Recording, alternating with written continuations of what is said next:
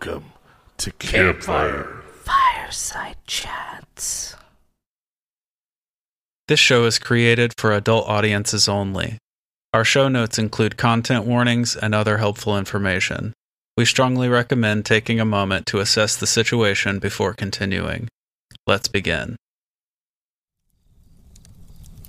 Welcome, campers, to this week's Fireside Chat. This week, we're joined by a friend of the show and host of Our Strange Skies podcast, Rob Kristofferson. He's been at this a very long time, and honestly, it shows. His knowledge of the history of ufology and cryptozoology, it's it's seriously something to marvel at. But this interview is not just a recounting of case files. We get down to business discussing our personal perspectives on the nature of any and all paranormal happenings. It's a fantastic, fantastic talk, seriously. Go and support Rob in everything that he does.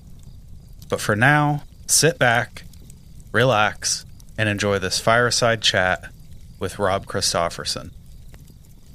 All right, Rob Kristofferson, welcome to the show. Thank you for having me. Good to good to finally be here. Yeah, man, it's been a, it's been a while. I was I I came and I was on your show, Our Strange Skies. Um, when, that was quite a while ago, wasn't it? It was last October, I want to say. Yeah, yeah. Uh, yeah, talking about anomalous Bigfoot. Yeah, awesome. awesome. One of my favorite subjects. Um, but ever since then, we've been talking about getting you on here, and I'm I'm stoked to finally have done it. Um, I uh, obviously the the main focus of of your show has to do with the UFO phenomenon. Mm. Would you say that's fair? Yeah, that's that's definitely fair. Uh, UFO phenomenon and other kind of related elements to it. Yeah, for sure. Um, I'm curious because you've been doing the, your show for was it almost three years Oh, I've been doing. or how long? Uh, I started Our Strange Skies the tail end of 2017. Oh wow! and yeah um and then i uh, i did it for three years i wasn't happy i pulled everything off the uh, internet i pulled my feed everything uh, and this was like at the uh, kind of the beginning of the pandemic okay. and um so like if you go and you'll you know now you'll see like every episode goes back to like i think like the tail end of 2020 Yeah. uh, but uh, yeah, we uh, put everything back up toward that uh, time period, and have been kind of doing it mostly weekly since then, which is oh god, is it's it's it's a struggle, but uh, yeah, like uh, Yeah. I've been doing it a long time. I was doing it when there weren't really a lot of UFO podcasts, which was kind of convenient. Um, but Yeah. like uh, paranormal podcasts were just like becoming the thing. You know, they were you know emerging, and uh, You were back then when uh, when like uh, Jim Harold and Astonishing Legends and all them were Mm. really getting off the ground, right? Yeah, yeah, Yeah. exactly. Like uh a lot of my friends were doing paranormal podcasts at the time and um uh I just basically threw my my hat in the ring and said, "Oh, why don't I do it?" And everybody else was basically kind of doing the same thing, which was, you know, they were covering a hodgepodge of like, uh, you know, paranormal and um, cryptids, UFOs, and stuff. But I was like, yeah, let's just focus on one thing. And like, Yeah. there was only one, yeah, basically, and like Yeah. there was only one other UFO podcast that was like, you know, had a name to it, and I that was somewhere in the skies. Right. And um, I I went down in the weirder path. Yeah. the more weirder path than Ryan did. Like I just started covering the weirdest stuff that I could. Um, so yeah. Okay, so not three years, more like six years, seven years, something like Mhm. that. You've been going. Um, do you feel like after after all that time, out like hundreds of hours of podcasting about UFOs, do you feel like you're any closer to understanding the nature of them? No, not even close. And when you dive into this subject, like like really deep dive into it, you start to realize that you have to start branching yourself out into other areas. You know, whether that be um, the cryptid side of things, because there are reports of Bigfoots and UFOs being in the vicinity of each other. You have these very weird, um, like, like esotericism connects to it. Um, you know, you have Emanuel Swedenborg who was basically saying that he was communicating with what are alien spirits from other planets. Mhm. Um, and, you know, theosophy went down that road and Yeah.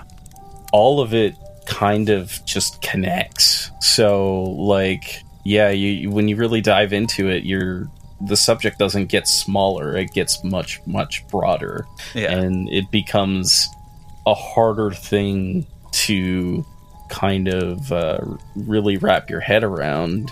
Um, I think the only thing, the only kind of conclusions that I have ever really come to is like um, that these encounters that these people are having are something that are very personal and are very intentional. Like, I don't think it's a right place, right time kind of scenario, which is how these encounters are often portrayed as. yeah. I tend to see them as more uh, of like signposts or you know like these turning points for people because their lives change.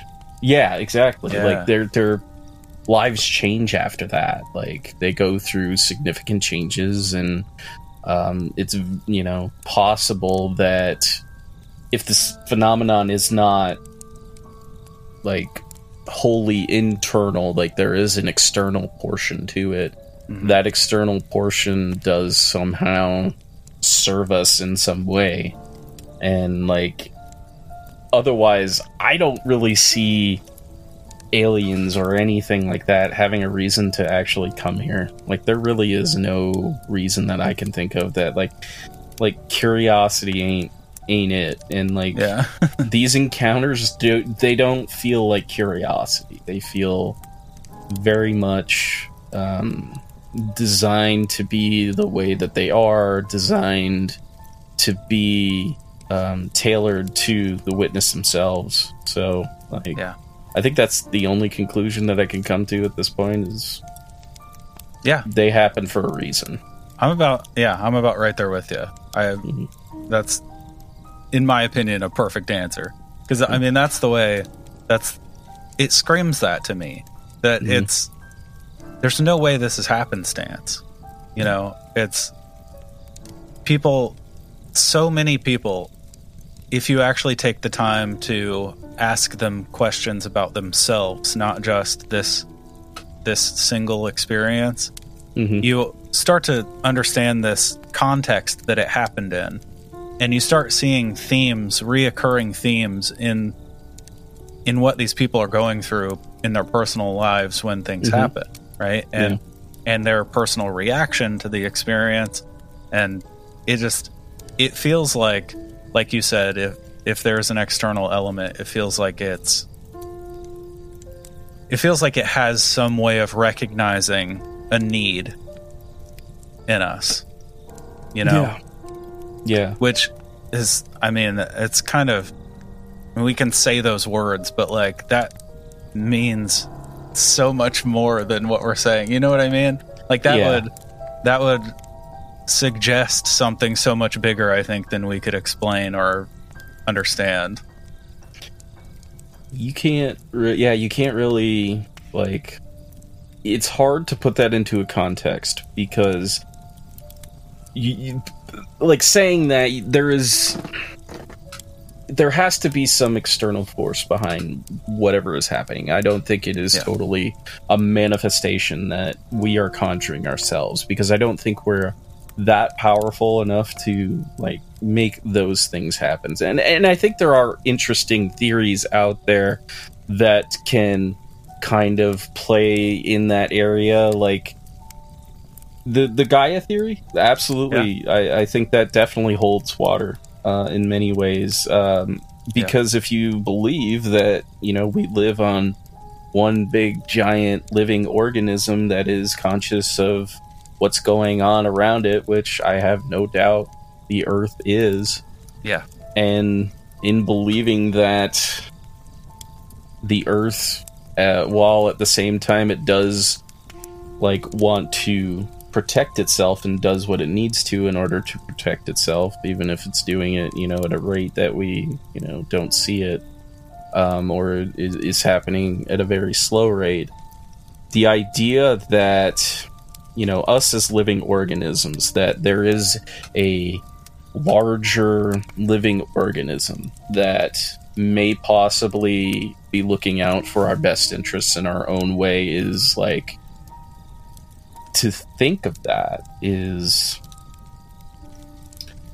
um it attacks on a whole new meaning to life it, Yeah. it tacks on a whole new meaning to everything because again i just don't see the reason why some beings from someplace else would honestly care Sure. because I don't think they would. And to be honest, I, I think the interaction with the potential interaction with people just to come here and get certain resources when those resources are abundant all over this, you know, universe and Yeah. uh, you know, all throughout uh, space. It just it doesn't make sense. So you have to look at these encounters as something greater and you know it's not dissimilar to the way that you know someone would look at you know an interaction with like their god or something like that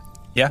and what i when i always uh, what i always appreciate about ufos is that it feels more democratized because it doesn't require belief for you to experience it same with cryptid same with ghosts Sure. you don't have to come in with some preconceived belief in life, you know, spiritual or otherwise. You can just these events just happen to people, and uh, yeah, it just it, it doesn't seem like it's you know for nothing, which Yeah. is which when you read like UFO accounts in, in particular, it's the bare bones facts. You don't get to know these people that are going through this stuff. You go through the old journals, you know, whether it's Flying Saucer Review, uh, the APRO Bulletin. It's all facts. It's all down to, you know, what the witness experienced. You know, sometimes there's inclusion of like weather data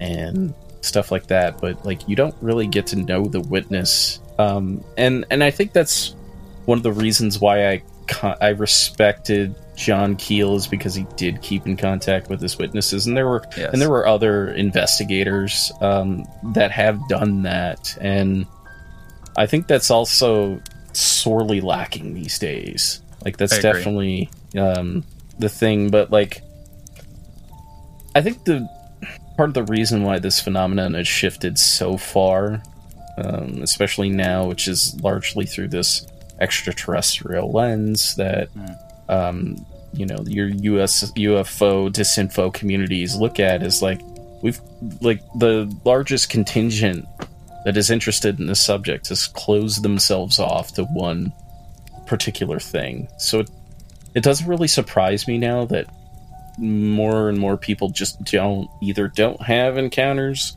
don't talk about them, or uh, they're just not happening. You know, Yeah. Um, and that's kind of like depressing because like Yeah. while while the ET thing was kind of dominant, there was there was a little more openness than there is now. So Yeah, I think you look back in. at you look back at the way the way things were reported in even the 60s and 70s, and it's Mm. you can't help but feel like that was the heyday. Yeah. You know, um, you brought up a lot of good points. Do you think that the reason we don't really get to know the witnesses through those reports, do you see that as a failure on the part of the the researchers of that era, like a sign of their short sightedness about what the phenomenon really could be? not necessarily because, um, given just how new it was back in the day, I, I I can't really fault them for just trying to get the facts. But as we've, uh, you know, our thinking has evolved in this subject and how it has come to be, like, more inclusive in some realms and less inclusive in others. I think that um, I think people were a little too focused just on the singular thing and like one of the things that I get tired of seeing online these days is this discourse where people are talking about I remember when ghosts were ghosts and like Bigfoot wasn't a ghost and stuff like that and like Yeah. and and the thing is is like that rhetoric sounds it, it sounds very similar to like anti-trans rhetoric which Yes. fucking infuriates me it makes me so angry and the funny thing is is like when you point it out they they will start getting defensive about that. Like the, Yeah, the, the discourse with certain people is like it, it, these things have to be stiff rigid. They have to the fit in this you know they've got to stay in their lane. And Yeah. the problem is is like they they aren't always like that. And like you have bigfoot researchers who struggle to explain why bigfoot just seemingly disappears as tracks disappear even though hey guess what there's still plenty more room where you know in that Yeah. mud where he, where bigfoot could be laying some tracks so Right. yeah like One of my favorite things to do with this show is to have is to have people on who are flesh and blood Bigfoot people mhm. and uh and make them talk about portals for 45 minutes.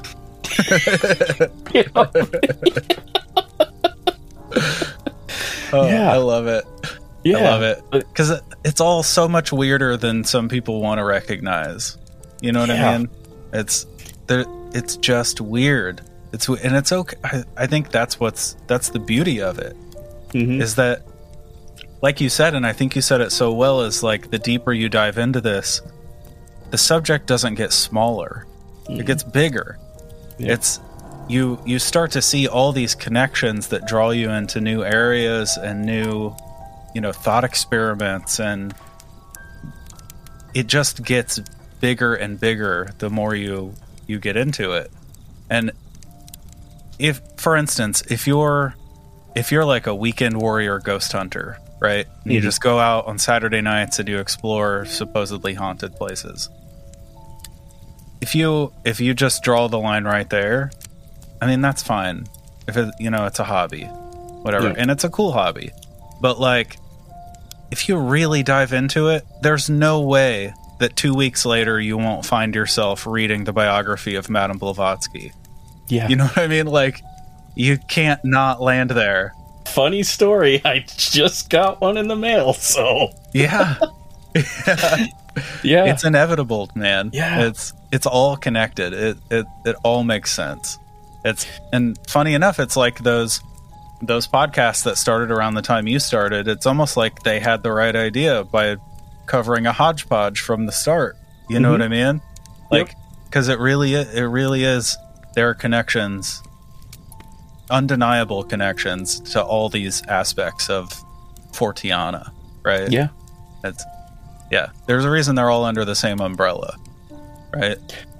Yeah, and I think one thing that people do not uh, understand, do not get, because they are looking for something external. They are looking for these external things, and they don't realize that these experiences, these phenomenon that we're talking about, tell us more about ourselves than they tell us anything about them.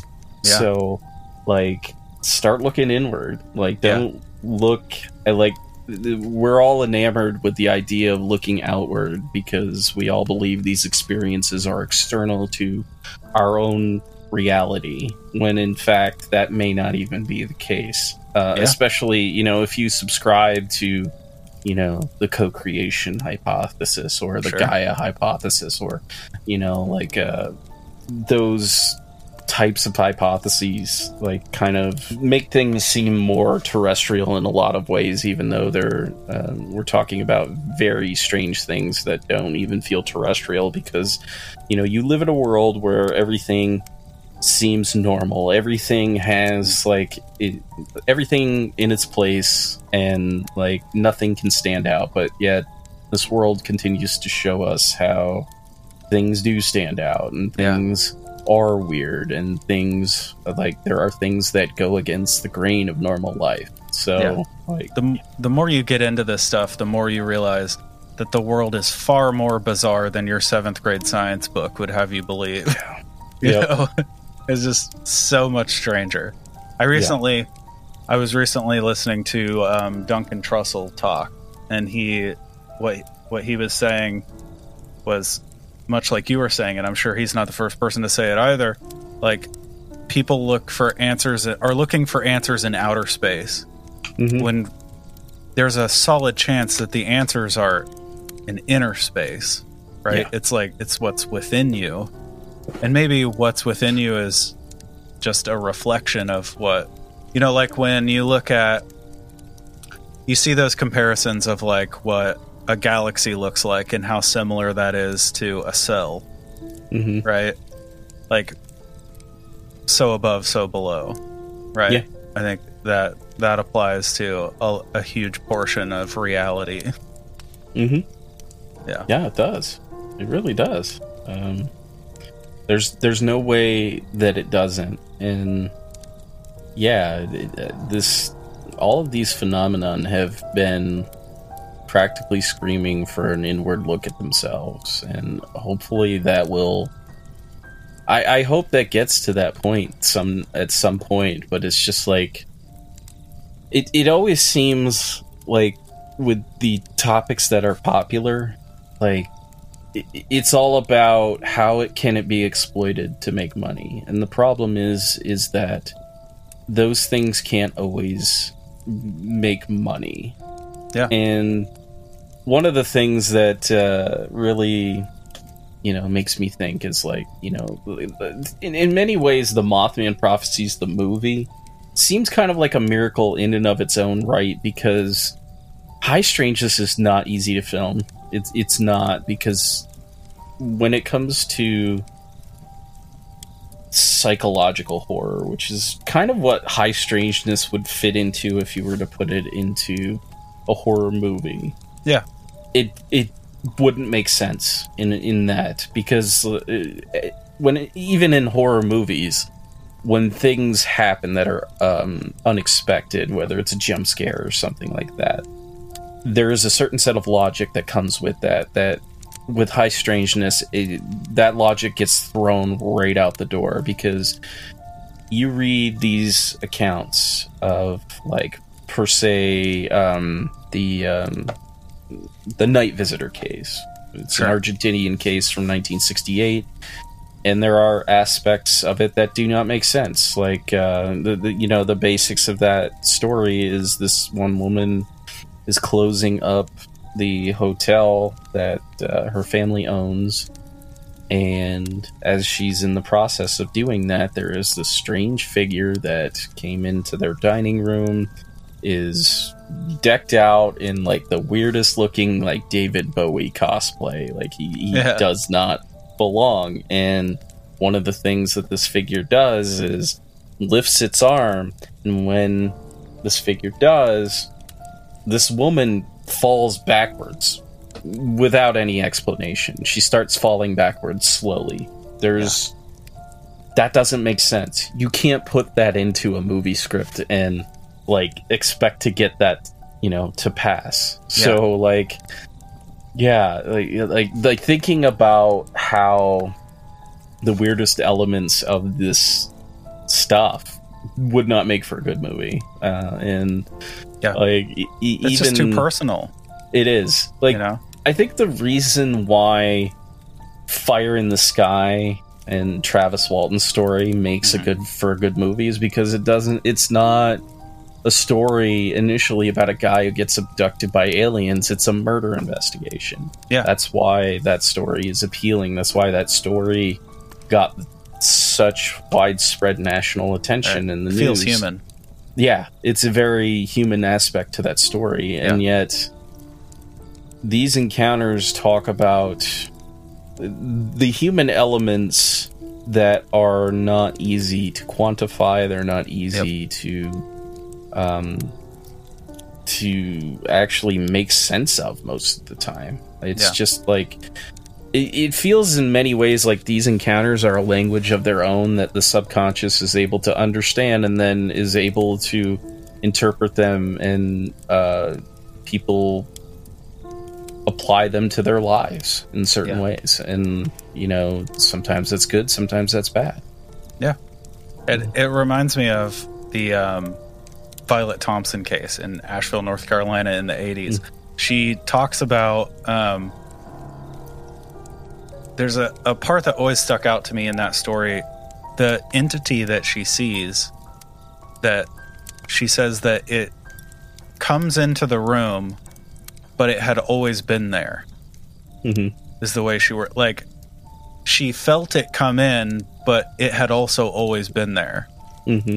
Is how she described and that's something you could never put in a movie and No. explain. You know what i mean? That's that's so internal. That's such like a, an instinctual reaction to something. And yeah. that's all over these cases. Yeah especially when you get into like abduction cases where people talk about like leaving their bodies. They can see their bodies like being left behind wherever they're being taken and they're taken on board this craft. They have these experiences and such. That that's not easy to explain to people especially you know yeah you put that into a movie and like the part of fire in the sky that people you know most react to is that abduction scene where it's like it- was kind of like the matrix before the matrix came out Yeah. because like that's how it starts you know in that pod thing and you know gets out and starts wandering and yeah um, you know, it just becomes like a 10 minute long horror scene and it's it's jarring. It's, you know, very strange, but like if you start talking about um with certain abduction cases like um the Buff Ledge abduction, which is a an abduction that took place in 1968 in Vermont. The main witness talked about how when he was on board and he was about ready to go back um, to the dock that he was taken from. He could see his body on a on a TV screen inside this UFO.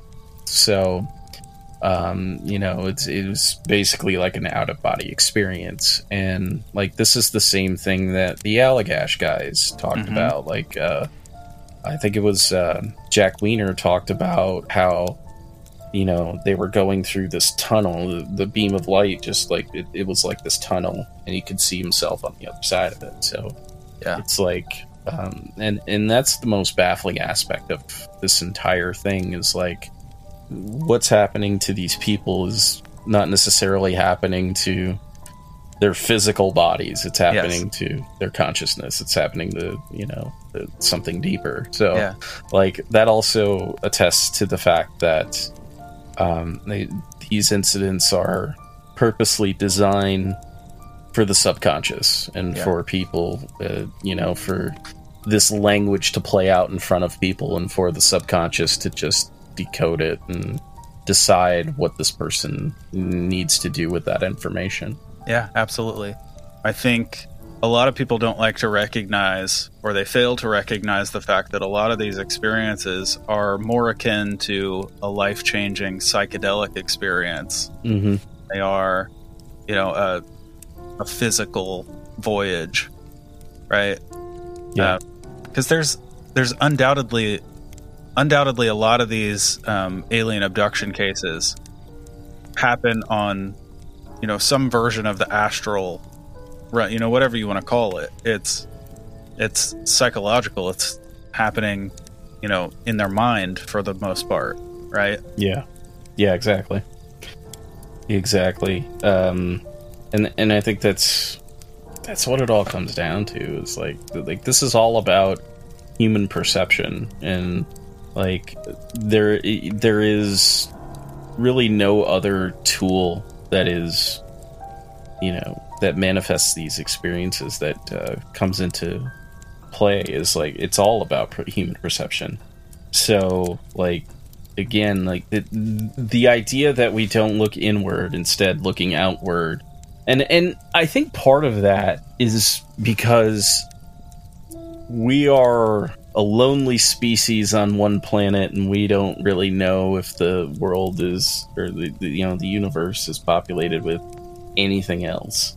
So, like, it it reasons to stand that a lot of people will look at this phenomenon as like kind of satisfying that need when in fact um you know we if we were to look inward and instead of outward I, it would probably even be a, like a more rewarding experience for most people Yeah.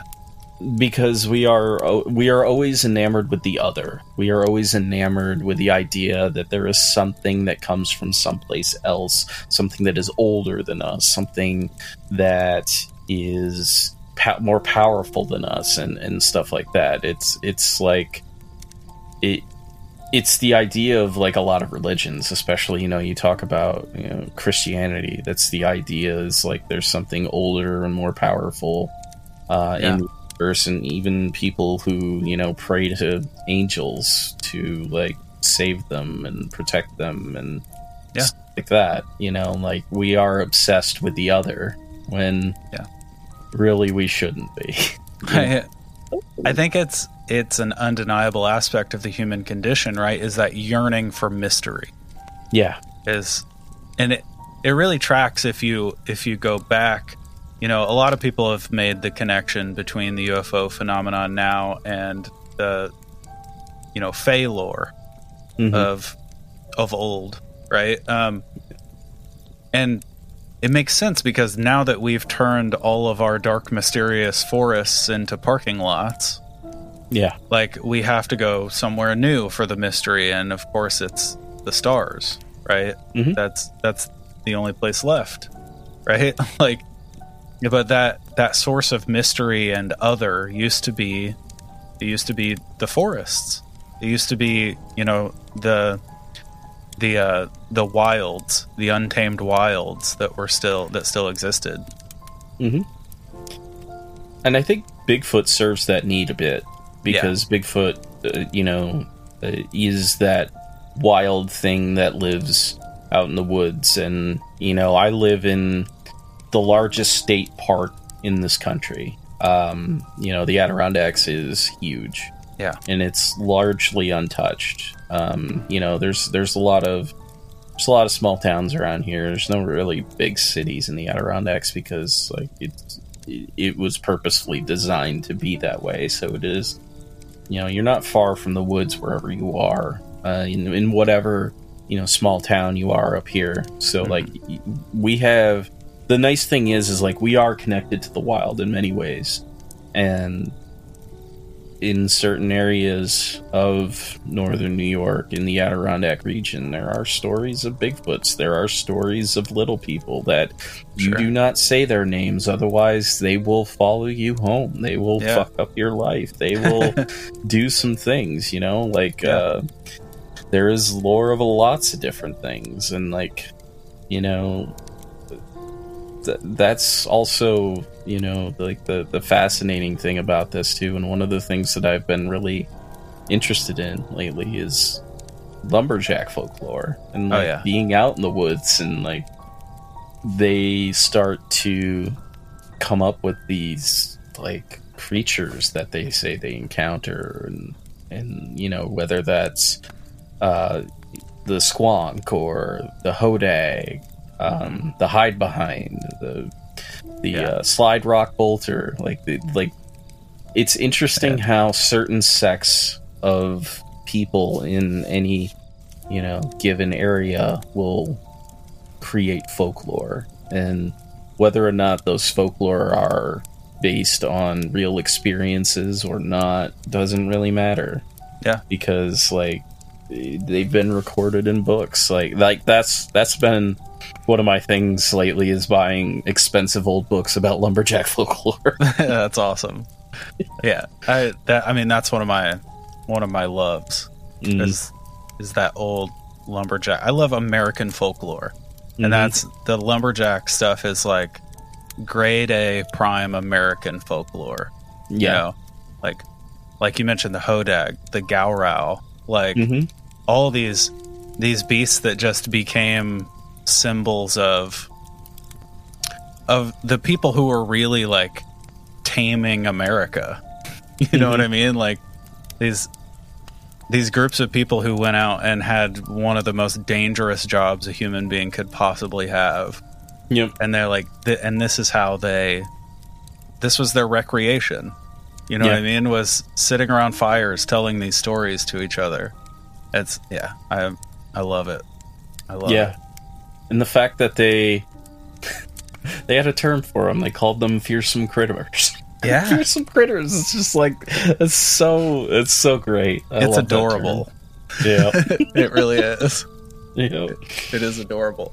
Um, but you mentioned Bigfoot, and I think Bigfoot is, you know, it's a great example because, um, it all Bigfoot also fulfills a, a uniquely modern need, I think, which is that archetype of the wild man that escapes civilization, mm-hmm. that Yep. goes back to that is living that simple life in the forest. You know what I mean? I think Yep. that appeals to people on a on a spiritual level, for lack of a better term. It's there's there's something innate in us that you know we want to get back to nature, and Bigfoot is as back to nature as a bipedal hominid could get. You know, Yeah, and that's basically what I've come to see is like Bigfoot is like a creature that shows up to try to get us to reconnect with where we're from to go out there and you know to to really connect with the woods with you know the earth and it it sounds like something it sounds really flaky you know when you say Sure. it like that and people are just, and i know people have a certain reaction to that but i also know that in certain uh you know the, the way that people talk about bigfoot like the the, the big time researchers in the subject it's almost as if they're not even interested in that aspect itself they're just interested in some hidden species that sure. if if really we were talking about a hidden species, it wouldn't be able to hide from us. Yeah. It it, it wouldn't. We've traipsed through the woods. We have technology that can, you know, with satellite imaging and, and Yep. stuff like that. There's no way that if Bigfoot was just this terrestrial creature that it would go unnoticed. Yeah. Like there's there's just no way. What And- blows what blows my mind is when when those guys will tell you that well there are Bigfoot sightings and legends all over the world. There are all these Right.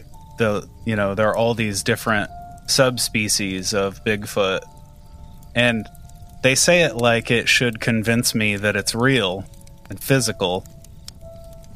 But that's less likely. Like you're telling me it's not just one group of undiscovered hominids in in a, one, you know, densely forested region. There are 50 of there are 50 separate species of these all over the world and none of them have been recorded. Exactly. Exactly. That is wildly unlikely. Oh God, yeah, and and and one of the things that frustrates me, and uh, this is something I don't think a lot of people consider, is that we all jump to different folklore from different areas that we are not even familiar with, and we take them and we appropriate them and we put them into this narrative that you know makes it seem like this creature is all over the place. Well, if this creature is all over the place, um, I I don't see why. Bigfoot, uh, or if you want to call him Yeti, over you know in in Nepal and stuff. Sure. What's the what's the point of that creature living in such an inhospitable place? You know, Yeah. most of the time, that doesn't make sense. You know, in like I don't. I'm not saying that there isn't, you know, like uh, enough animal resources for it to get by on, but I don't think it's necessarily in like a, a, vegetarian or anything like that. I don't think you're going to be able to support a frame like that just being a no. vegetarian. So it certainly wouldn't be advantageous for it to stay there. No, right? It wouldn't. There's, no, and apparently it could just live in upstate New York and get by fine. You know what I exactly. mean? Exactly. Exactly. I mean, hell, there are Bigfoot stories here where I'm from in Indiana, mm-hmm. which blows my mind because. Right 80% of this state has been bulldozed and had corn planted on it. Yeah. I mean, you could stand on a tuna can and see the whole state. Like, there's nowhere to hide here. Mm-hmm. there just isn't. And there's still Bigfoot sightings and Bigfoot experiences. And I, I find it very unlikely that a predator that size would be supported here. You know what I mean? Yeah, like we we take away the habitats of so many animals at this point, and the fact that you know y'all are still having sightings, and like for one thing, this corn business. The main reason this corn business is the way it is is because of a guy named Rusty Butz, and, and screw Rusty Butz, you know, like Nixon administration, all about corn. Hey, we'll All give farmers incentives to grow for, to grow corn. Nah, like Yeah. you know, that's that's really why there's like corn and like everything now. Yeah. which is which is insane to me because like you know uh, I'm covering. I've I've been going through the cattle mutilation stuff for Mhm. um, the the last few uh, episodes of the podcast, and you know, farmers and ranchers did not have it easy in the 70s. And Absolutely. it you know it makes sense that they would look to like the government as the ultimate cause of this stuff because they've got you know animals turning up dead everywhere and like Yeah. um you know it, it only makes sense so like you've got the fact that um uh the cattle numbers are steadily start declining in 1975 right when you're in the middle of like there's a grain shortage because Mhm. there are you know famines in I think like I think it was like Africa or the Middle East or something like that that we were Yep. sending all sorts of grain to so we've got grain shortages which leads to you know um high meat prices and all that stuff and then Yep. Not to um, mention fuel fuel shortages. yes We had stiff economic economic decline from 1970 to 1985. Yep. It just yeah, they were going through it yep for sure. big time Yep. big time and then just started planting all that damn corn Yep. and it, you know, in their defense, it it really was a boost for the for the farming industry Mhm. in America, Yeah. right? And that became sort of the basis of the really the bedrock of the economic incline that we saw in the 80s and 90s. But mm-hmm. like I, I definitely think that that rough time they were going through in the in the 70s had a lot to do with at least their reaction to things like cattle mutilation crop circles even Yep. when that started you know the not just the government either but the corporate expansion that was going on in the west in the 70s and 80s where they were constantly ranchers in particular were constantly feeling pressure from corporations to sell off massive swaths of their land for development. Yep. You know, and so yeah, I understand that they were felt like they were in a corner. You know, Oh, yeah. and when something bad happens on their ranch, it's easy to point a finger at the people who have already been hassling you. Oh yeah, big Yeah. time, big time, and like it became its own thing to the point where it is still like there's every few years you'll see one area has a, a you know a, a pop up of cattle mutilations. Like Yeah. uh, this year it was Texas. There was a rancher in Texas that lost six cow on the same day. I think. Yeah, Um, there was uh, Oregon, which uh, a few years ago had their thing. There was stuff over in Europe for a while. So, like, yeah, it's just in the United States, it's easy to see where that comes from. But like, um, you know, it, there is like a. It happens all across the world, so it, it is an interesting and unique thing.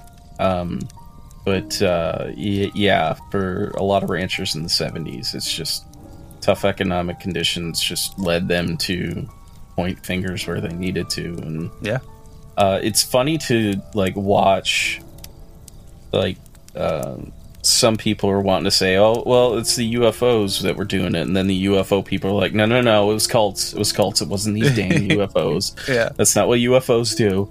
And like the, the most interesting connective tissue in all of this is Leo goddamn Sprinkle, and I have come to hate this man with like all of my heart. And and and the thing is, is like Leo Sprinkle is probably like he has a fairly good reputation in the UFO community because of you know the the. The, just the sheer number of people that he worked with, Sure. kind of just like a t- very tall, nice guy who, Yeah. you know, With the name of a children's clown. yeah, ex- I mean, how could how can you not get along?